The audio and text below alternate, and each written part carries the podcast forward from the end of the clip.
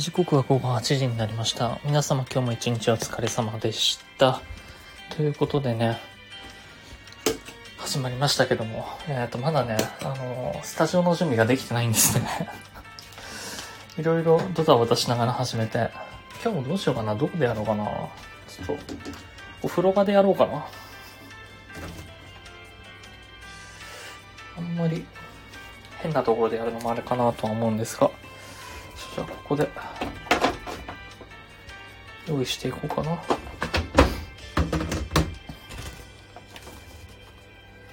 まあ寝起きでもあるんですが、とりあえずやっていこうかなと思います。ちょっとね、バタバタバタバタ、音がいつもと違ったり、響くかもしれませんがよろしくお願いします。ということなんですが、えー、そうね、ちょっと水飲ませてもらうね。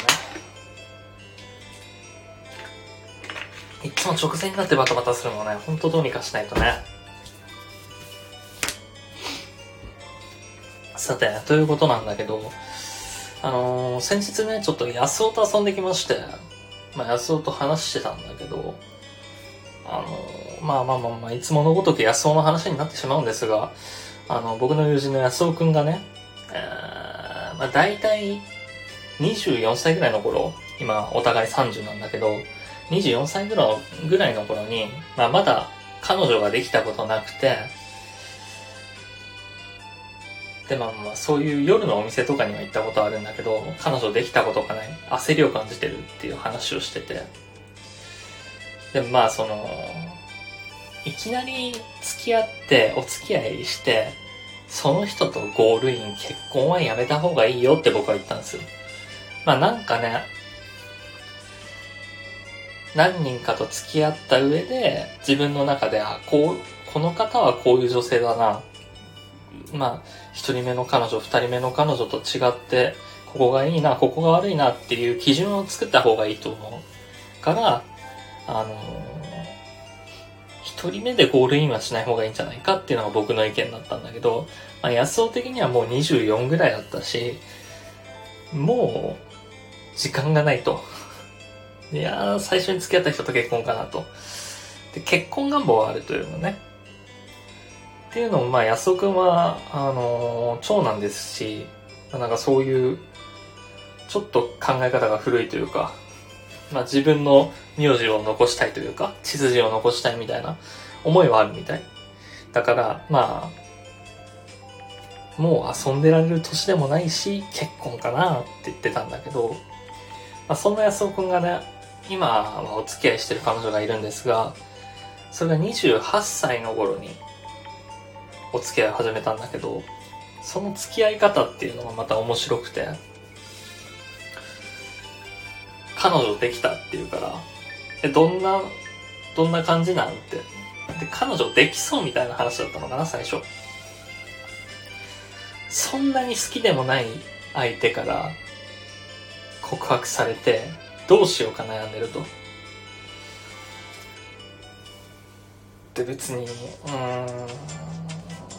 うん、昔、なんか、風俗嬢で気になる相手がいたんだけど、その気になる相手っていうのはまあ、ときめいてたの。だけど、だから恋するっていう気持ち自体はあるんだけど、その今回告白してきた相手に対してはそれは一切ないと。だむしろめんどくさいと。なんか、好かれててめんどくさい。で、特に好きっていう気持ちもないから、どうしようかなーって言ってたんだけど、まあ少ししたら付き合いだして、え、何が付き合うきっかけだったのって聞いたら、ちょっと、あの、Google で調べてみて、いろいろ調べて、いろいろ考えて、Google が、Google 先生が、き合ってるうちに好きな気持ちが湧いてくることもあるよって。って Google 先生が言ったから、ちょっと付き合ってみたって。で、本当に気も、きまあ、言い方はあれだけど、どうやら生理的に受け付けないぐらいの女子らしいのね。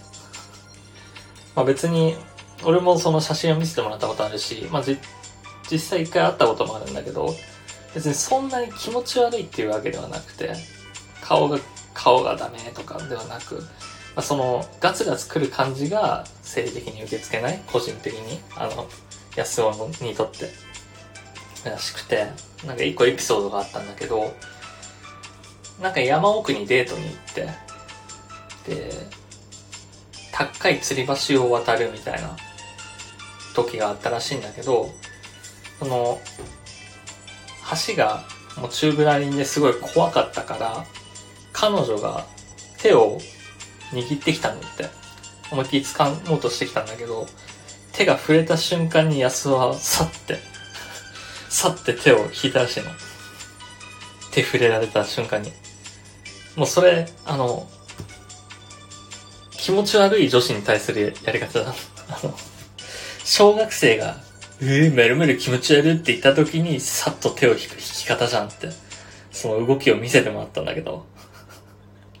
手が触れた瞬間に手を引っ込めるぐらいの。そんな相手と付き合ってて、え、お前は楽しいの？いや、楽しくはない。で、なんなら1ヶ月に1回会ってるけど、あの、殺伐と彼女、どっちと遊べって聞かれたら俺、殺伐と遊ぶわって。彼女はもうちょい頻度少なくていいかなって。まあもともとね、なんかその、あんまり人と遊びたがらない。で、まあ、俺とか他の大学の同級生とかとも、1ヶ月に1回ぐらいがちょうどいいっていうぐらいのやつなのね。まあ、まあ気持ちはわかんないけどね、その一人が好きで、なんか、あんまり人と会うのもカロリー使うからしんどいっていうタイプだから、まあ別にそれはそれでいいんじゃないとは思ってたけど、でもそんな女子と付き合ってて、で、向こうはめちゃくちゃ好きらしいのや、そのことが。それでも相手に対しても失礼じゃないとか言って、いやまあそうなんだけどね、でもなんか別れるきっかけもないしなみたいな。でも向こうにもう、俺は好きじゃないよって言ってるらしいの。俺は全然好きじゃないと。好きっていう気持ちわからないし、まあ、そう好き好き言ってくれるのは嬉しいけど、それでもいいんだったら付き合ってるみたいな。で、まあ、それでもいいから付き合うみたいな。で、なん、その、去年かなんかに別れ話みたいなの出た時も、じゃあ俺本当に好きじゃないけどいいのねって言って、それでもいいですって言うから、やってるらしいんだけど。あと何があったかななんか、付き合って1ヶ月ぐらいの時、まあ、付き合って1ヶ月、知り合って半年ぐらいの時らしいんだけど、その時が安尾の誕生日で、なんか誕生日プレゼントをもらったと。誕生日プレゼントが、その、二人でまだ付き合う前とかにも出かけたデートの写真とか、まあ行った場所の写真みたいなのを切り張りした、うん、B、あれはいくつだ ?A3 かな？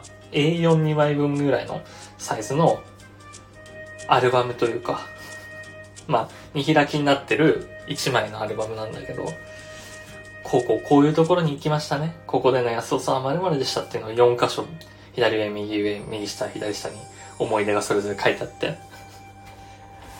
で、それがもらいました。重いと。まだ半年やぞ。で、安尾さんはこうこうこういうところがありますねって書いてあるけど、お前に俺の何がわかんねんって。って安尾は思っちゃったんだって。で、まあそれは俺も笑い話として聞いてたんだけど、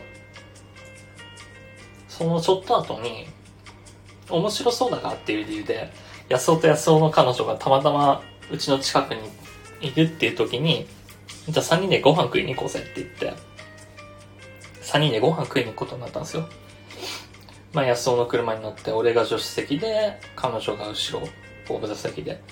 で、まあ、こうこうこういうところがあってっていう話とかして、まあ、彼女の方にも話振ってあげたり、こういう失敗談とかあったんだよね、みたいな話をしたり。いや、でもそれが安尾さんのいいところですからとか言ったりしてね。まあ、まあ、そうかそうかと。で、まあ、つつがなくご飯を終えて、まあ、俺は途中で拾ってもらって、また家まで送ってもらって、で、二人で帰るっていうルートだったんだけど、俺が降りるときに、いや、今日ありがとうございましたって言って、えー、こちらこそ、みたいなやりとりした後に、最後にその安尾の彼女が俺に言った一言。今後とも安尾くんよろしくお願いしますって言ってきたのね。うーん。お前知り合って半年だよな。俺、10年来の付き合いやぞと。何様やと。あ、これが安尾の抱いてる気持ちかってちょっと実感して。ああ、なるほどね。まあ、なるほど。わからないではないなって思ったんだけど。まあまあ、昨日、一昨日か、ぐらいにね、安尾と遊んだ時も、まだあの、同情はあるけど好きだと思えないって言ってて。いや、じゃあ、どうなの？と。実際のところ、じゃあ、今もうここが、まあ俺の前でのね、ここが俺の前での勝負時で安尾って言って。それは、照れ隠して言ってるの？だったらもう今ここで言っちゃおうぜ。で、そうじゃないんだったら、まあそれはそれで言えよって。ちょっと言ってみ、ここで。まあ、こう、長いから。もう2年の付き合いになるから。私も最初から照れ隠し言ってたっていう風に聞いたら、わかんねえって。もうわかんねえって。でも、去年別れられなかった時点で、気持ちはないんだよ。去年別れられなかった時点で、もうこのまま、そう結婚しちゃうのかなーって言ってて、だんだんだんだん、まあ、当初予想した通りというか、外堀埋められて、言いくるめられて、望んでもない結婚するんだろうな、こいつはっていう感じで。まあ、理解できないなとは思うんだけど、そうまでして結婚するかと。そんなし、そんな楽しくない未来選ぶかね。嫌なのに。嫌だから、嫌なのにさ、その名前残したいっていうだけの理由で、よう、まあ、まだ結婚してないけど、結婚するかもわかんないけど、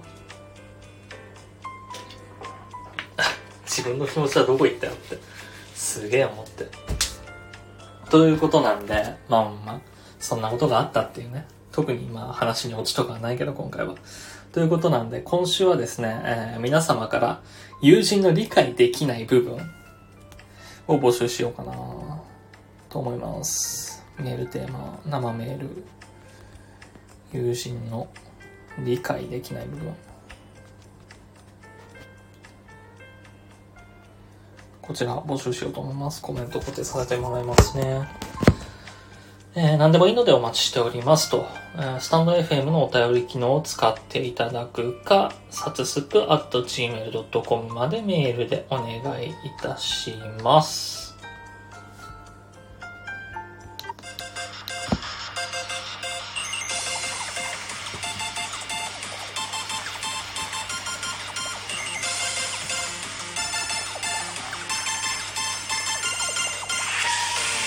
殺伐少年の下手くそマンラジオ。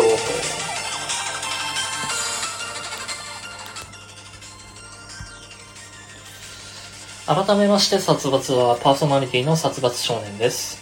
この番組は毎週月曜20時より、ラジオ的な技術も知識も何もない下手くそな僕、殺伐少年が最近あった出来事を語ったり、いろんなコーナーを交えて笑い合っていこうじゃないかというラジオ番組となっております。えー、まあまあ先週ね、安尾と遊んだと言いましたが、先週の振り返りとしましてはですね、あのー、先週とある日に、まあ、彼女と通話をしてまして、あのー、遅刻するやつはクソだと。いう正論をくどくど述べてまして、まあクソだとは言ってないけど、じゃあ、もし私が遅刻してきたらどうするって言われたら、なんで遅刻したの？その場合。いや、電車乗り間違えて遅刻したらどうする？それが初犯なら許すけど、2回3回繰り返してるんだったら、それはあの、遅刻してきたこと自体俺はいいとは思うけど、その、そういう抜けてるところはしっかり直さないと自分のためにならないよっていうようなことをくどくど述べてたんですよ。で、まあ、先週ラジオで話したけど、まあ、ずっと俺はゲームにハマってまして、ここ最近。24時間体制でずっとゲームやってて。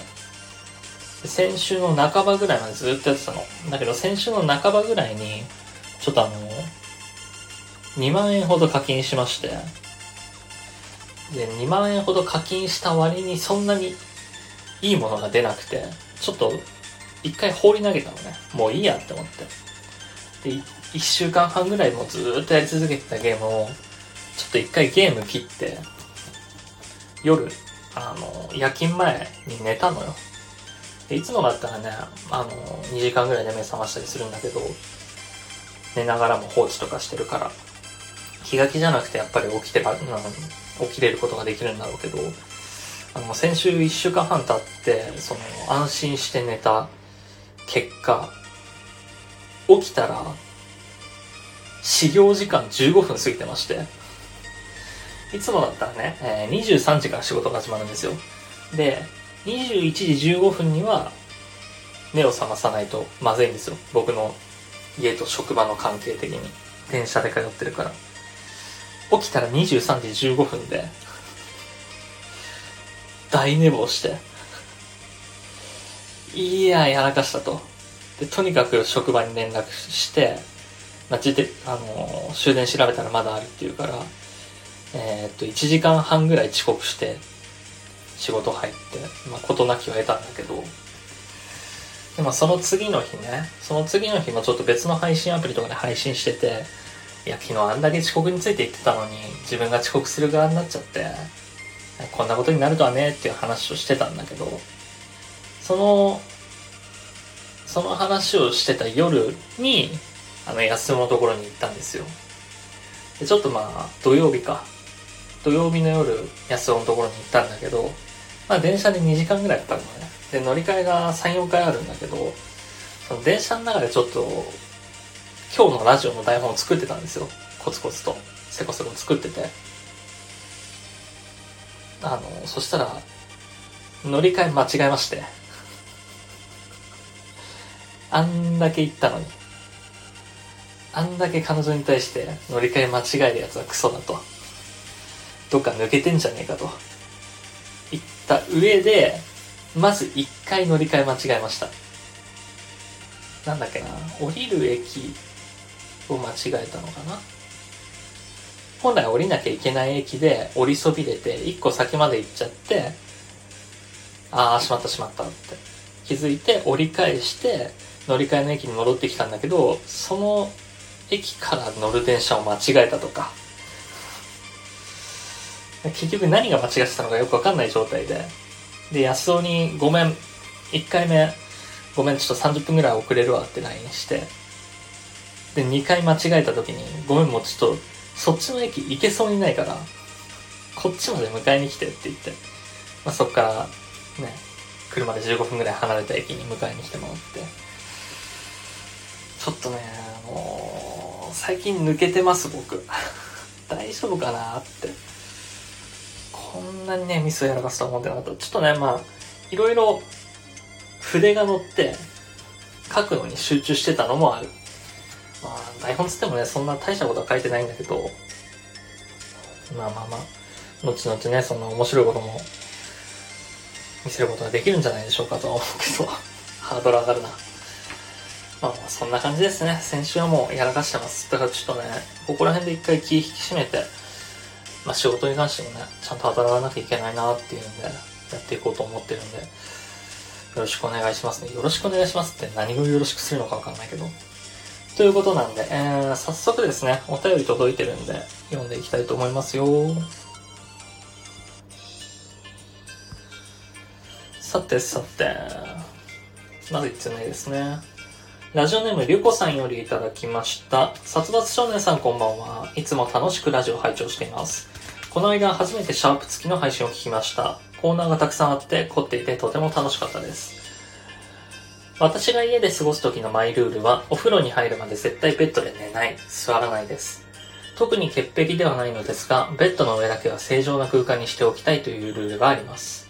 なので、友達が遊びに来て、不意にベッドの上とかに座ると、内心やめてーと叫んでます。100歩譲って、せめて部屋着に着替えないと絶対に座ってほしくないです。殺伐さんもこれだけは譲れないマイルールがあれば教えてください。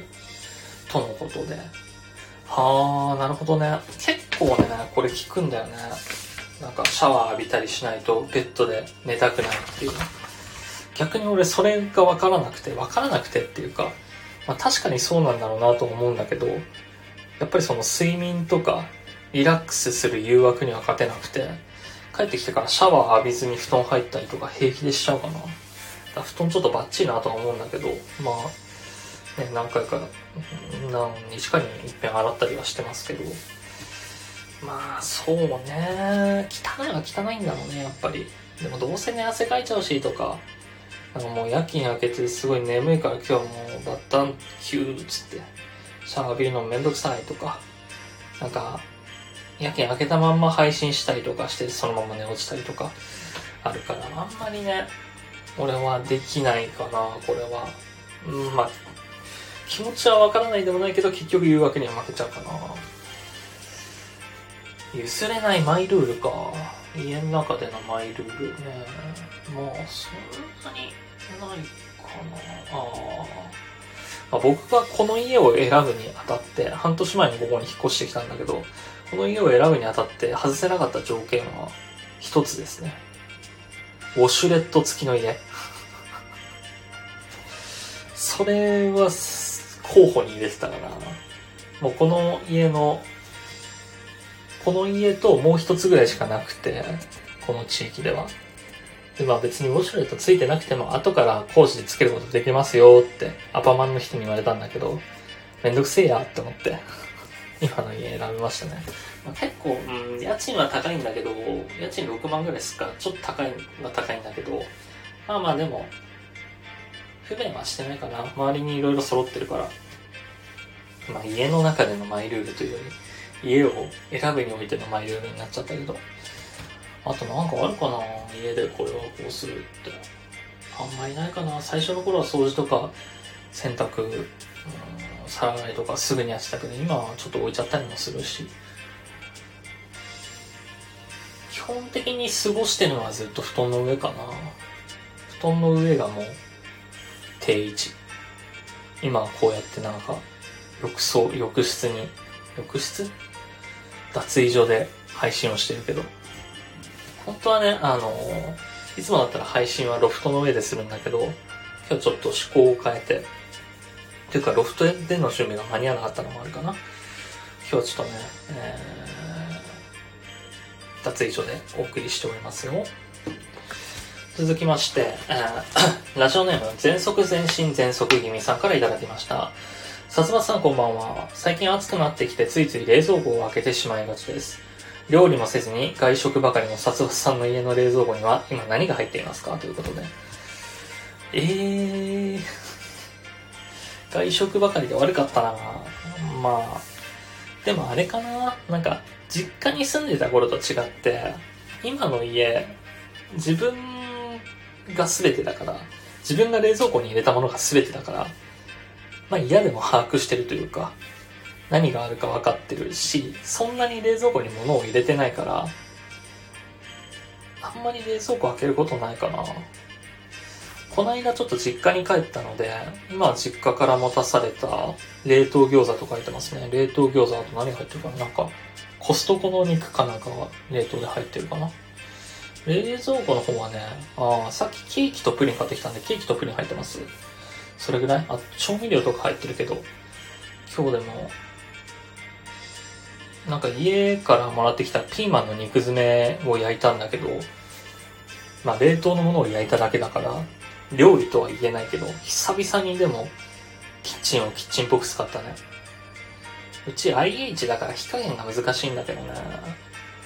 で、まあ、ピーマンの肉詰め炒めるから、久々に油を出して、で、調味料とか久々に見たなって思って、賞味期限切れてるのないかなっていろいろ見たけど、多分まだ切れてないかな。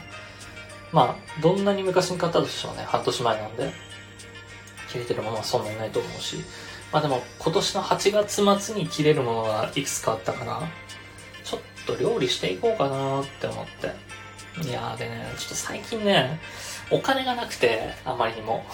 あの、去年の末からラーメンを168軒回るっていう企画をしてるんだけど、で、シャープ殺伐年放棄で、数週間前までつぶやいてたんだけど、なんかつぶやくのめんどくさくなっちゃって 一応まだ回ってはいるし、えー、予定通り回れてはいるんだけど、ちょっとあの、夏に大阪の方に、え、行くことになったので、夏に大阪の方行ったり、あの、月1で、えー、彼女の方に行ったりしなきゃいけないんで、ちょっともう優先順位変えていこうかなと思って、ラーメン控えて、ちょこちょこ自炊してお金節約していこうかなっていう方にシフトは切り替えてますね。なんでもうこっそり殺伐明放棄はやめてます。まあ、回りたいなって思った時は回るし、なんかもう強制でやることでもないなとは思ったんで、まあまあ別に誰が見てるわけでもなし、いいかなとは思いますね。えーと、続きまして、ラジオネームニラ食べたいさんよりいただきました。殺伐少年さん殺伐は、私は可愛い缶を集めてしまう癖があります。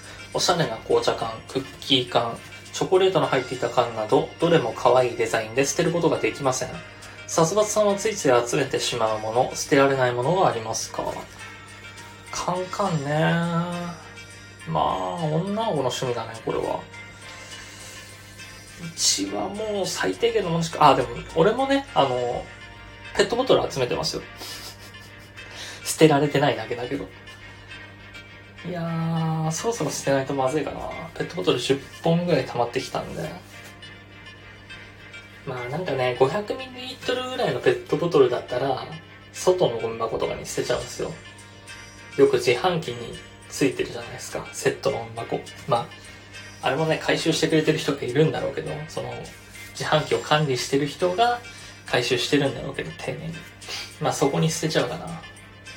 昔、あの、ペットボトル20本ぐらいカバンに入れて出かけて、道すがらの、道すがらゴミ箱に、1個のゴミ箱に1、2個入れてっていうことはやったりしてたけどね。いやーでも、今1リットルのペットボトルあるからなあれがある限りちゃんとゴミとして出さないとまずいよななかなかうまくできないけどね。うーん。大丈夫かなっていうのがありますね。えー、まあそんな感じかな。ああ、ついつい集めてしまうもの、捨てられないものか。集めるもんでもそんなにないかななんかあるかな今。ちょっと家を見てみよう。特にないですね。まあ、あの、ライブのグッズとかは集めちゃうかな。だからあの、T シャツとかパーカーはやたら多いですね、僕んちは。僕んちというか僕は。結構ね、声優さんのライブとか行くと、毎回パーカー売ってたりとか、で毎回パーカー買ったりとかしてるから、パーカー多いかな。最近は買ってないんだけど、昔から思うのは、なんか、ライブ T シャツってあるけど、ライブズボンってないじゃん。まあお金がかかるんだろうけど作るのにも作るのにもお金かかるしまああんまり需要ないしなんかズボンにロゴとか書いてあってもあんまり目立たないから作らないんだろうけど T シャツとセットで出してほしいよねなんか T シャツはたくさん腐るほどあるけど履けるズボンはそんなにないっていうまあズボンもね古着屋とかで買っちゃったりするからあるはあるんだけどうーんまあそんなもんかな。ライブ T シャツ、ライブグッズ。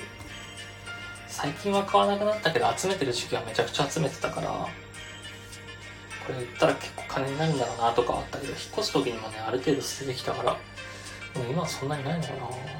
細かいものはあるかな。まあそんな感じですね。えー、こんな風に皆さんの日常であった何気ないこと、番組への要望などありましたらメールでお願いいたします。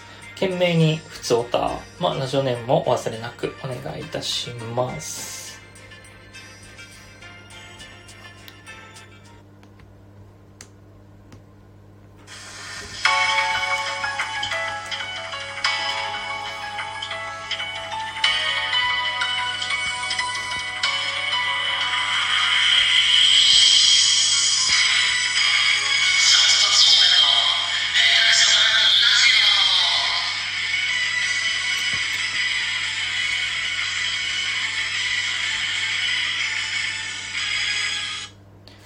続いてはこちらのコーナー行ってみましょ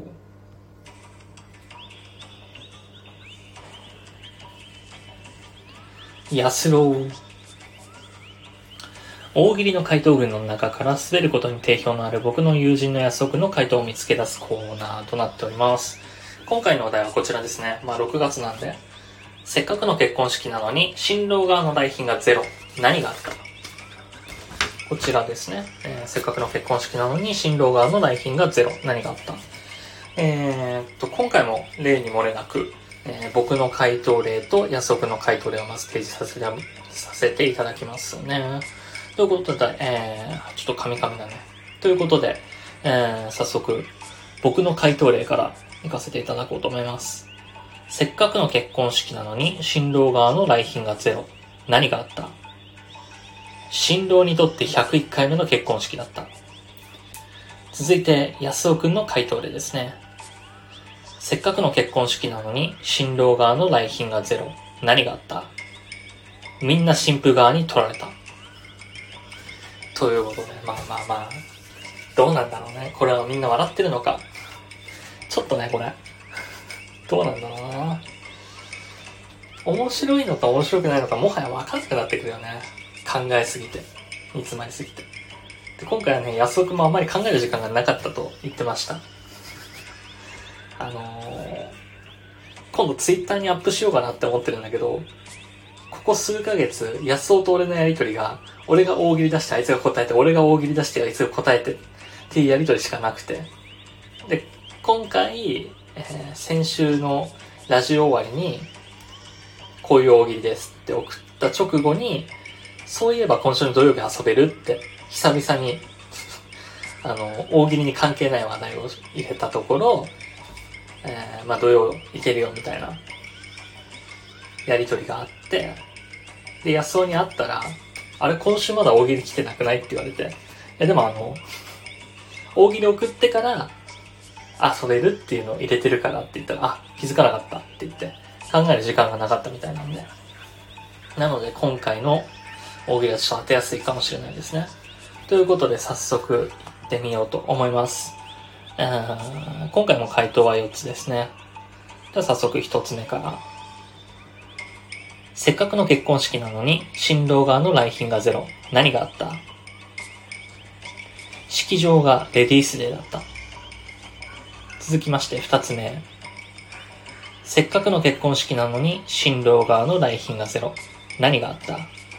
そもそもどちらも神父なので、新郎なんていなかった。次3つ目。せっかくの結婚式なのに、新郎側の来賓がゼロ。何があった？誰も聞いたことのない無人島での挙式だったので、参列者みんな場所がわからなくて来れなかった。来てくれなかったんだね。えー、続いて4つ目。せっかくの結婚式なのに新郎側の来賓がゼロ。何があった？ドレスコードがネグリジェだった。えー、じゃあこれらをね、この4つを面白い順に並べていただいて、まあ一番面白くないのが安尾ということで、皆様回答を予想していただこうと思います。今回どうかな？ちょっとね、俺いつもね、この、この安郎の定期文章、1234を登録し忘れてラジオを始めるから、7時55分にこの配信を開いて、やばいやばい、あの、定期分まだ売ってなかったって言って、先週の定期分をそこで消して、一番を式場がレディースでだったって書いたりして、来週もね、あの、ラジオ始めると同時にこの式場がレディースデーだったを消して別の回答を書いてっていうのを、ドタバタこの5分間の中にやるんだろうけど、なかなかね、準備しとけよって思うんだけどね、ついつい忘れちゃったりね、やるときになって思い出したりしますよ。えー、どうでしょうか皆さん。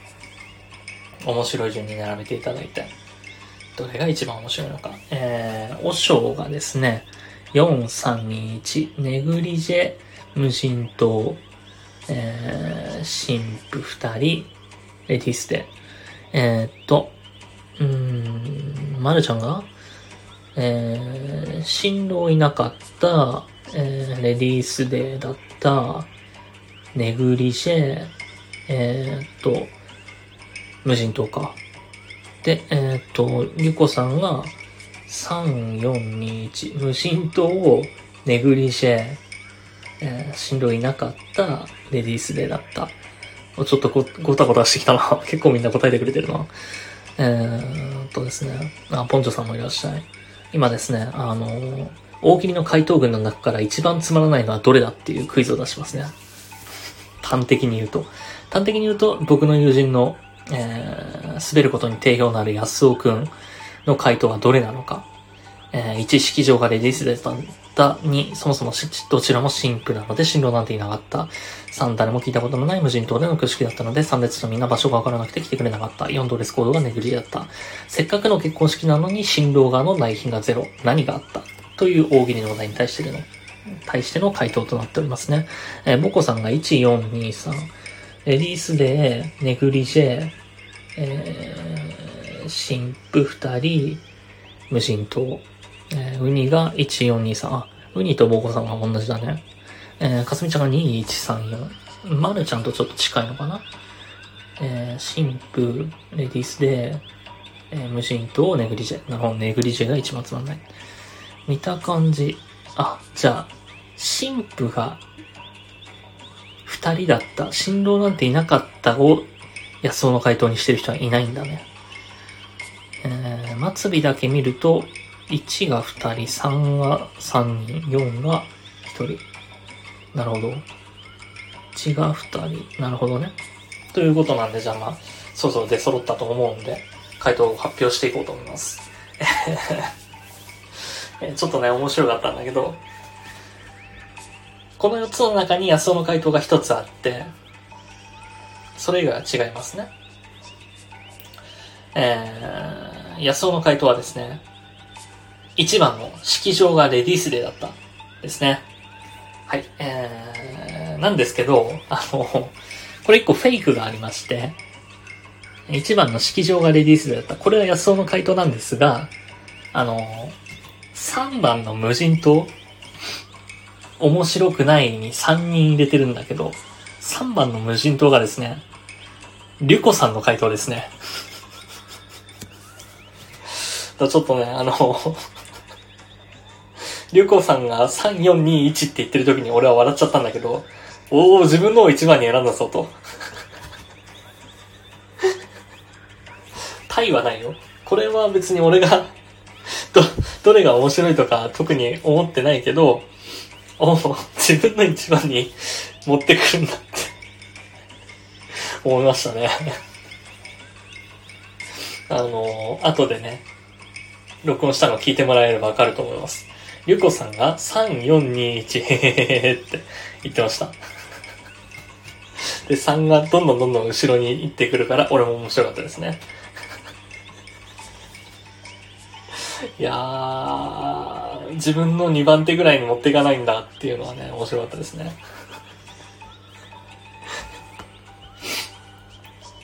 3番面白かったよっておしは言ってる。確かに2番目に選んでる。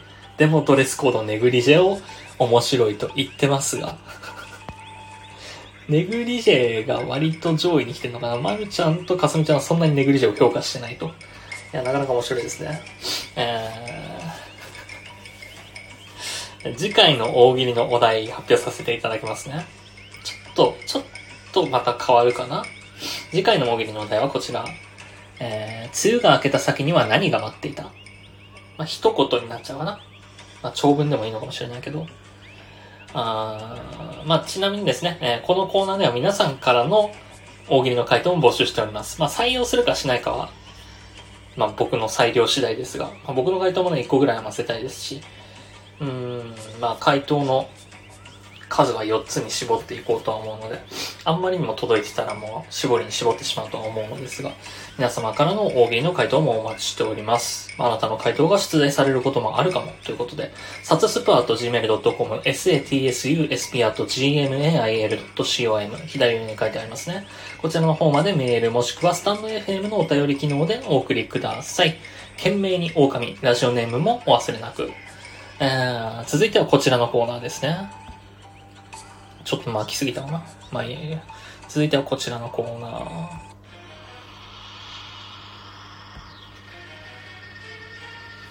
怨恨のコーナー。皆さんが恨んでいる人を送ってきてもらい、共感して僕が一緒に恨むことで、皆さんの積年の恨みが刷新され、より増していき、決して忘れてはいけない怒りや悔しさを思い出すコーナーとなっております。えー、このコーナー大変気となっておりましてね、まあそんなに数は来てないんだけど、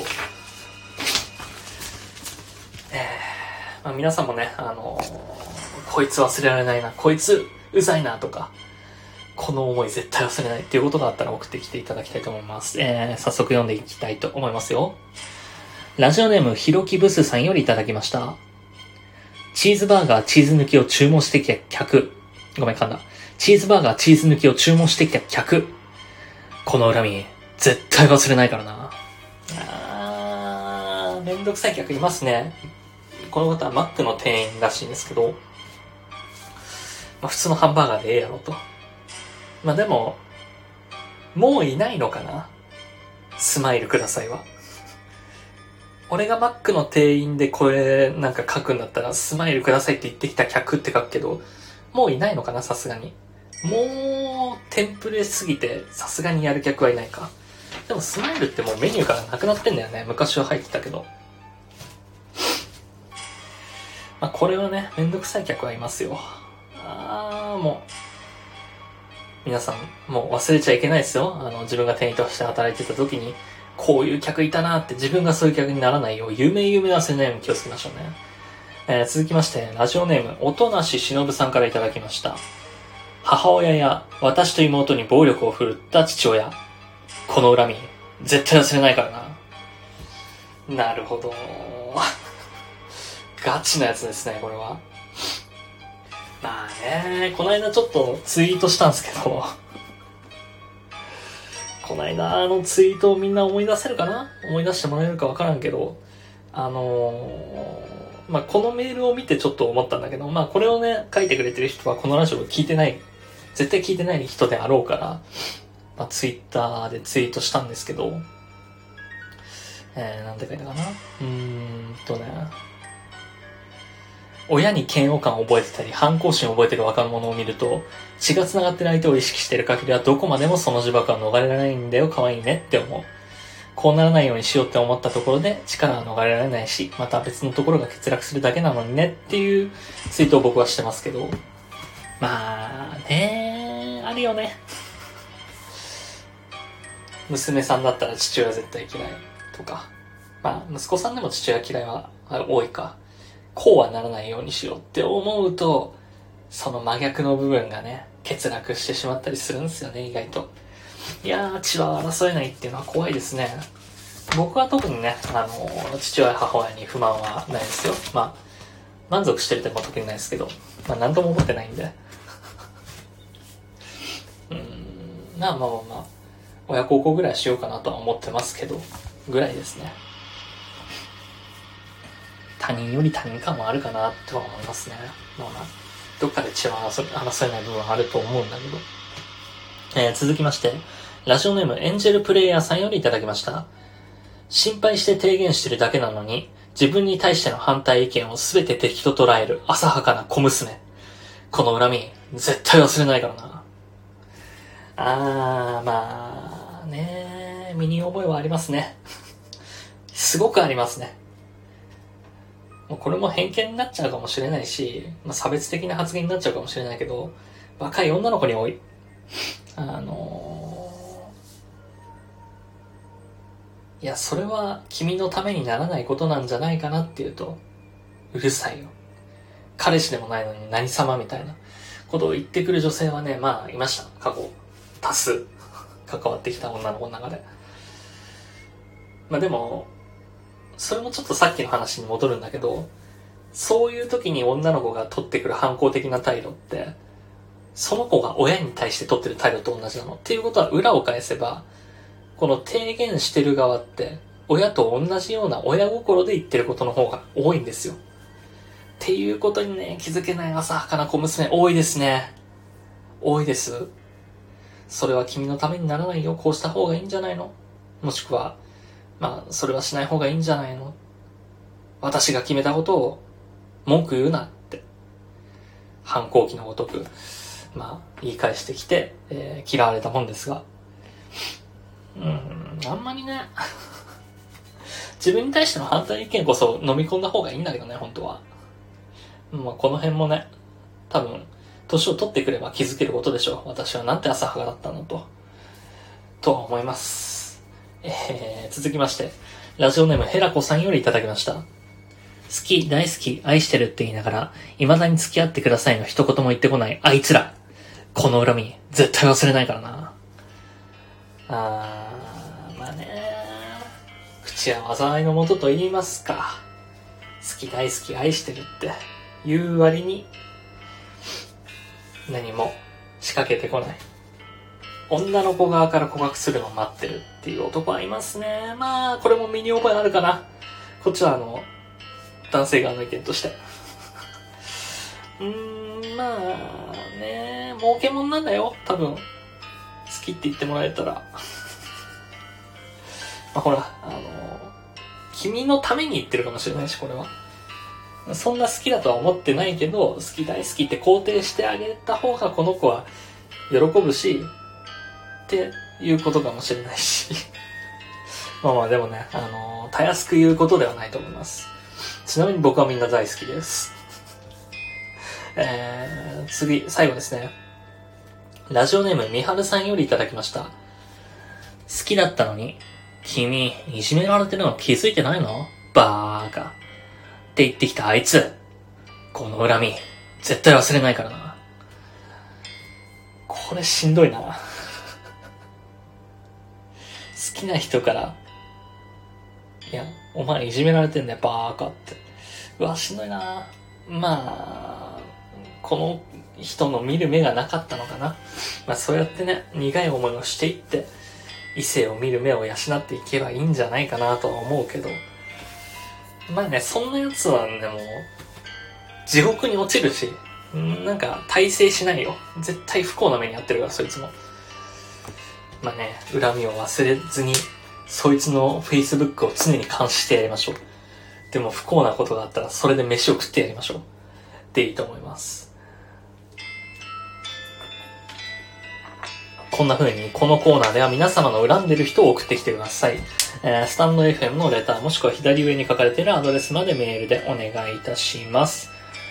コーナー名のエンコンとラジオネームをお忘れなく。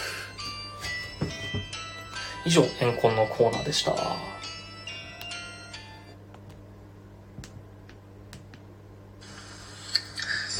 殺伐少年です。そのリア友ですジンギルです。よろしくお願いします。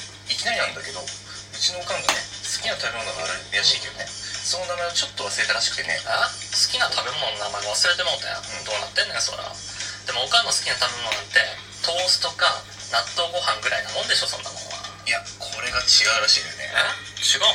うん違うらしいねこれがでいろいろ聞くんやけどね全然わからへんねんな。えー、分からへんの、ほな俺がねおかんの好きな食べ物を一緒に考えてあげるからどんな特徴を言うてたかっていうのを教えてみてよ。うんその上にメンマや煮卵が乗ってるやつやっていうねんな。あー。ラーメンやなそれは。その特徴はもう完全にラーメンやな。あーラーメンな。普通分かったやんこんなもん。いやちょっとわからへんねんな。何が分からへんの？いや俺もラーメンやと思ってんけどね。そうやろ？おかんが言うにはその食べ物はクリスマスには絶対欠かせない食べ物らしいねんああほなラーメンと違うかせやね。ラーメンなんて食べ物は何にもない平日昼下がりにむさ苦しい男どもが肩を並べて食べる料理だからねあれせやねんな。ラーメンはねクリスマスに一緒に祝う相手がいない独り身の男が酒を飲んだ週末の締めに食べるから美味しいのよねラーメン側もねクリスマスにカップルや夫婦の前に出された荷が重いよあれ。せやねんせやね。んそんなんラーメンと違うかなそれ。ほなもうちょっと詳しく教えてくれる？うんあのお店で食べるときは食券で買ってカウンターに出すらしいねんな。ラーメンやないかい。コロナ禍前から食券で出して極力店員さんとお客さんの会話がなかったことで適度なソーシャルディスタンスが取れてたって話題になったんだから。でも俺はねあれはコミュ障で面倒くさがりなラーメン屋が最初に導入した制度だと睨んでるのよ俺の目は騙されへんよ。俺の目騙したら大したもんよ。あれはラーメンの修行しかしてこなかった店主の接客態度の自信のなさの表れとカウンターから出ていって注文を取る手間を省くための逃げの捨てやねん。あれ俺は何でもお見通しやねんからラーメンやそんなもん。いや分からへんねんこれ。い何が分からへんねん。や俺もラーメンやと思ってんけどそうやろ？おかんが言うには歩きながらも食べられるらしいねん。ほなラーメンと違うやないかお前歩きながらラーメン食べてるやついたら食質されるわそんなラーメンっていうのは背もたれもない硬い椅子に座ってるから食べてられるのよ立ちながら食べてたら丼置く場所なくて落ち着かないし片かといってふかふかのソファに座ってたら逆に落ち着かないからラーメン屋の椅子は硬いねせやねん。そういうからくりやなあれはほなもうちょっとなんか言ってなかった？うん。メンマだけ味が浮いてるらしいね。ラーメンやないかいさっきは見逃したけどそもそもメンマなんてラーメンでしか使われてないね。んしかもメンマ自体に味付けがされてあってラーメンのスープとよく喧嘩しててラーメンの中ですら居場所がないね。んラーメンはそんなもん。いやでも分からへんねんな。なんで分からへんの？これ俺のラーメンと思ってそうやろ？おかんが言うにはお坊さんが修行の時にも食べてるっていう。ほなラーメンとちゃうやないかい。精進料理にカタカナのメニューなんか出えへんのよラーメンはね野菜ニンニクマシマシ油絡めって注文もあるくらい煩悩とカロリーの塊やねん。野菜ニンニク煩悩マシマシ油絡めやねんあれラーメンちゃうがなほらもうちょっとなんか言うてなかった？追加注文は店主に向かって替え玉針金って頼むらしい。ラーメンやないかい。あれどのお店でも使ってると思いきや意外とお店によってはバリカタまでしかなかったりすんねんから。そんなお店で粉落としなんて頼んで恥ずかしい思いをするファッションラーメンオタクもいるんやから。な？店側がちゃんと張り紙してないようなら俺は動くよもう。ラーメンに決まりそれはもう。いやーでも分からへんねんな。分からへんことない。おかんの好きな食べ物はラーメン。いやーでもおかんが言うにはラーメンではないって言うねんな。ほなラーメンちゃうやないかい。おかんがラーメンやないって言うんならラーメンとちゃうやないかい先言えよ。俺がメンマについて熱く語ってる時どう思ってたん？やいや申し訳ないほんまに。ほんまに分からへんがなどうなってんだよ。でもおとんが言うにはおとんチキン南蛮ちゃうかって。いや絶対ちゃうよ。もうええわ。ありがとうございました。殺伐少年の下手くそなラジオ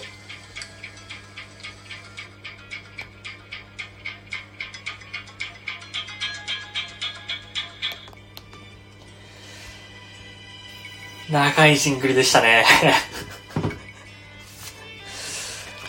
いやー、これね、あの、二人のラジオとかだったら俺がすっとぼけて、続いてはこちら行きましょうみたいに言えるけど、俺が拾わないと止める人がいないので、まあまあ、あの、長いジングルでしたね。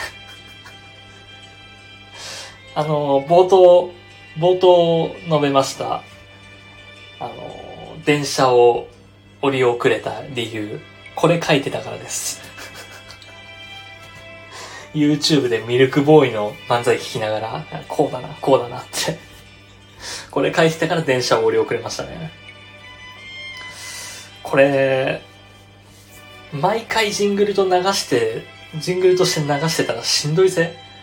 中身変わんないんだから。全く同じのをずっと聞かされる身にもなってくれっていう話だから、ちょっと変えようかな、これ。これを後ろで流しながら、まあ、俺がなんか言うみたいなジングルに変えようかな。ちょっとね、あの、個人的に、この、長くジングル撮っておかないと、テーマメールとかに目を通せないっていうのがあるから、長いジングルが欲しかったんだけど、難しいね。いやまあ、ほとんどコーナーみたいなもんだけども。えー、じゃあ続いて、あれかな？生メール、開票していこうと思います。はい、えー、ラジオネーム匿名希望さんよりいただきました。今日のテーマメールですね。友人の理解できない部分。コンプレックスを分かってて必要にいじってくること。身長が小さいのとか、胸が小さいのすごく気にしてるから、これ以上いじるのやめてって思っちゃう。うーん。ちょっとあの、テーマ、メールテーマとちょっとずれてくるけど、友人の語が嫌だっていうところになるけど、まあまあまあ。分かってていじってくるのは良くないね。分かってていじってくるのはもうそれいじめだからね。それで、場が面白くなってるのであればいいと思うけど、まあ、コンプレックスいじりで取れる話題、取れる笑いっていうのはたかが知れてるから、それはもう笑いのレベルがちょっと低いですね。まあ俺もね、日頃からどうやったら面白くなるか、こうやったら面白くなるんじゃないかっていうのを考えるようにして、結構ね、笑いを取るのって難しくて、ちょっと話は変わっちゃうけど、あの時、ああしてればよかったなって、あの笑いはなんてゲスな笑いだったんだろうとか、すごい思ってしまうことがあって、よくあるのが、なんか、話を振っておいて、それをスルーする、みたいな笑いとかもあるじゃない。いや、こうですよねって言って、こうちゃうんかいって言って、スンって反応しないっていう笑い。ボケにしろ、ツッコミにしろ、突っ込まないとか、ボケないっていうのは、すごい消費カロリーを少なくする笑いだから、あれ良くないなって思うんだけど、あれはね、やらないようにしようとか、いや、突っ込まないんかいみたいなのとかは、やりたくないね。まあまあ、笑いは難しいですね。ということで。えー続きまして、えーラジオネーム、ゆきおさんよりいただきました。友人じゃなくて自分なんですけど、毎年エアコンをつけるときに、毎年初めて家のエアコンをつけるときに、母がつけてないと暑くても扇風機に乗り越えるっていう意味不明な医者やってます。自分のことやないかい。自分、自分から、友人から見た自分の理解できない部分じゃん、これ。まあいいけど。まあ、そうか。これはさっきの家でのマイルールに近いところがあるかな。日本人的なところだろうね。なんか誰かがつけてないといかない、自分は行かないみたいな。わからなくはないかな。一人暮らしした時どうするんだろうね、このゆきおくんは。俺は、俺はでも、あんまり暖房冷房使わないかな、今の家に来てから。まあ冬の時期は暖房つけてた時期もあるけど、いかんせん冬はロフトで寝てたんで、暖房入れても上の方が暖かくならない？とかありましたね。逆に今はもうロフトから降りて下で寝てるけど、下はすごい涼しくて快適ですね。冷房入れざ、冷房いらないかもしれないぐらいには。結構、いい家なのかな、そう考えると暖房冷房いらないぐらいの。ということで、えー皆様たくさんのメールありがとうございました。えーメールテーマに沿ったメールは一通もありませんでしたが、はい、えー今後ともね、このラジオでは、えー普通のお便りも募集しますし、生メールの方も募集していこうと思いますよ。えーっと、続いてはこちらのコーナー行こうと思います。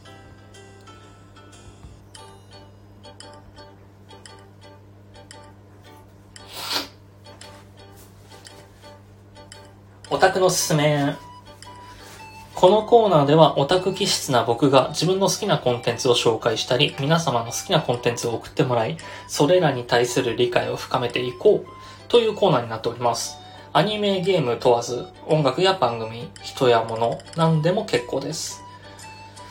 はい、ということでね、えー早速お便り届いてるので読んでいこうと思いますよ。ラジオネームニラ食べたいさんよりいただきました。殺伐さん殺伐は、私は K-POP 女性アイドルグループ、えーママムーのオタクです。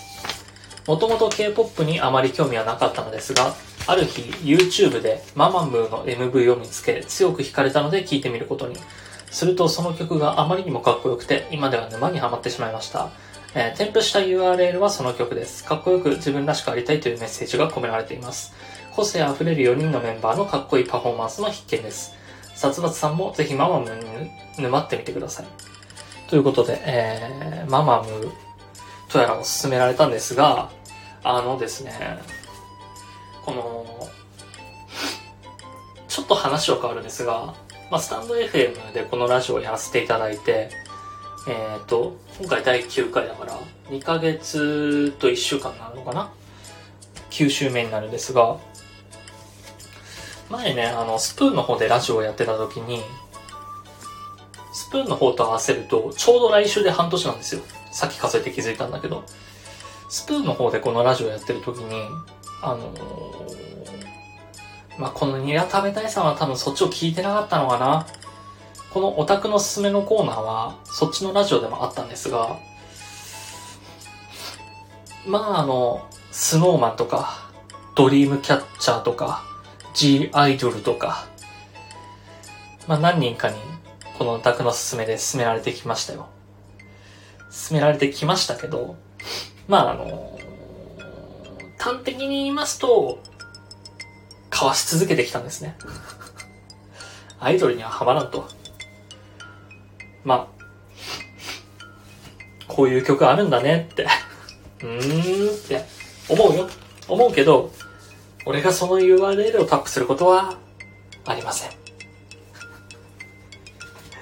いや、えっとね、スノーマンドリームキャッチャーは見た。URL をタップして見、見はした。けど、ハマるかって言われたら、なかなか心に届かないよね。もう30になってくるとね、あんまり自分、あの、他人の進めるものに、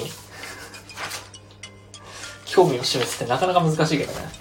だから前回はこの方、あの、2分のアニメを送ってきたでしょ？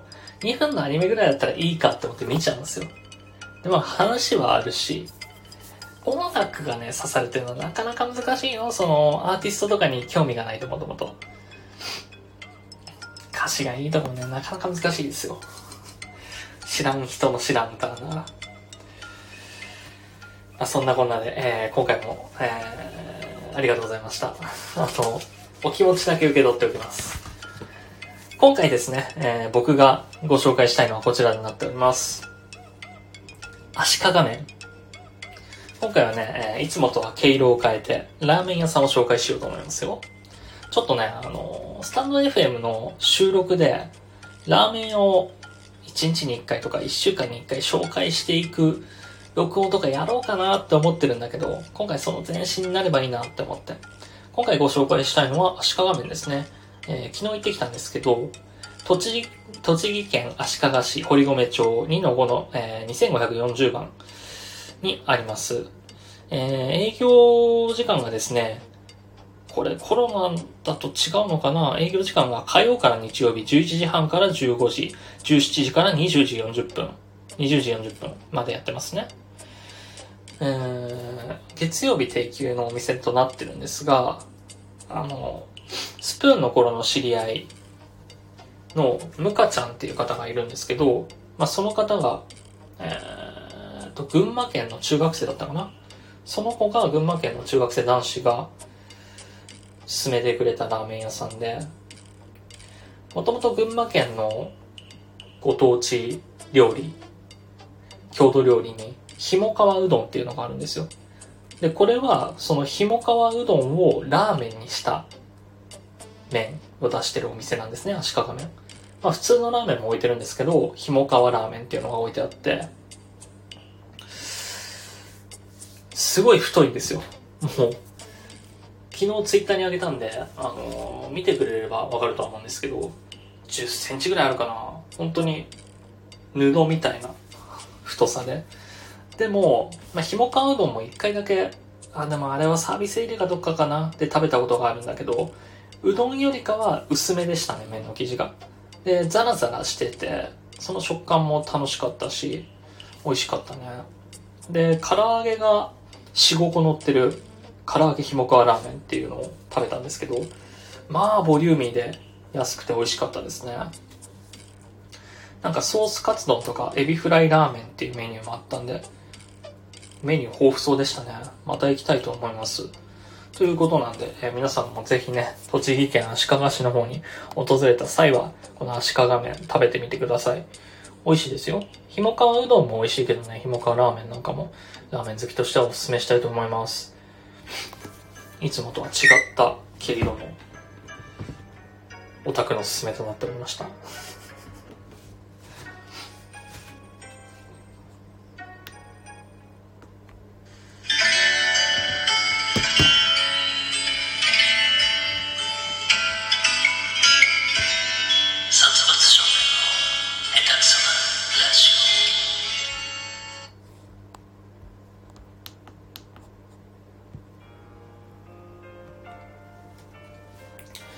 ということで、そろそろおしまいのお時間ですね。エンディングです。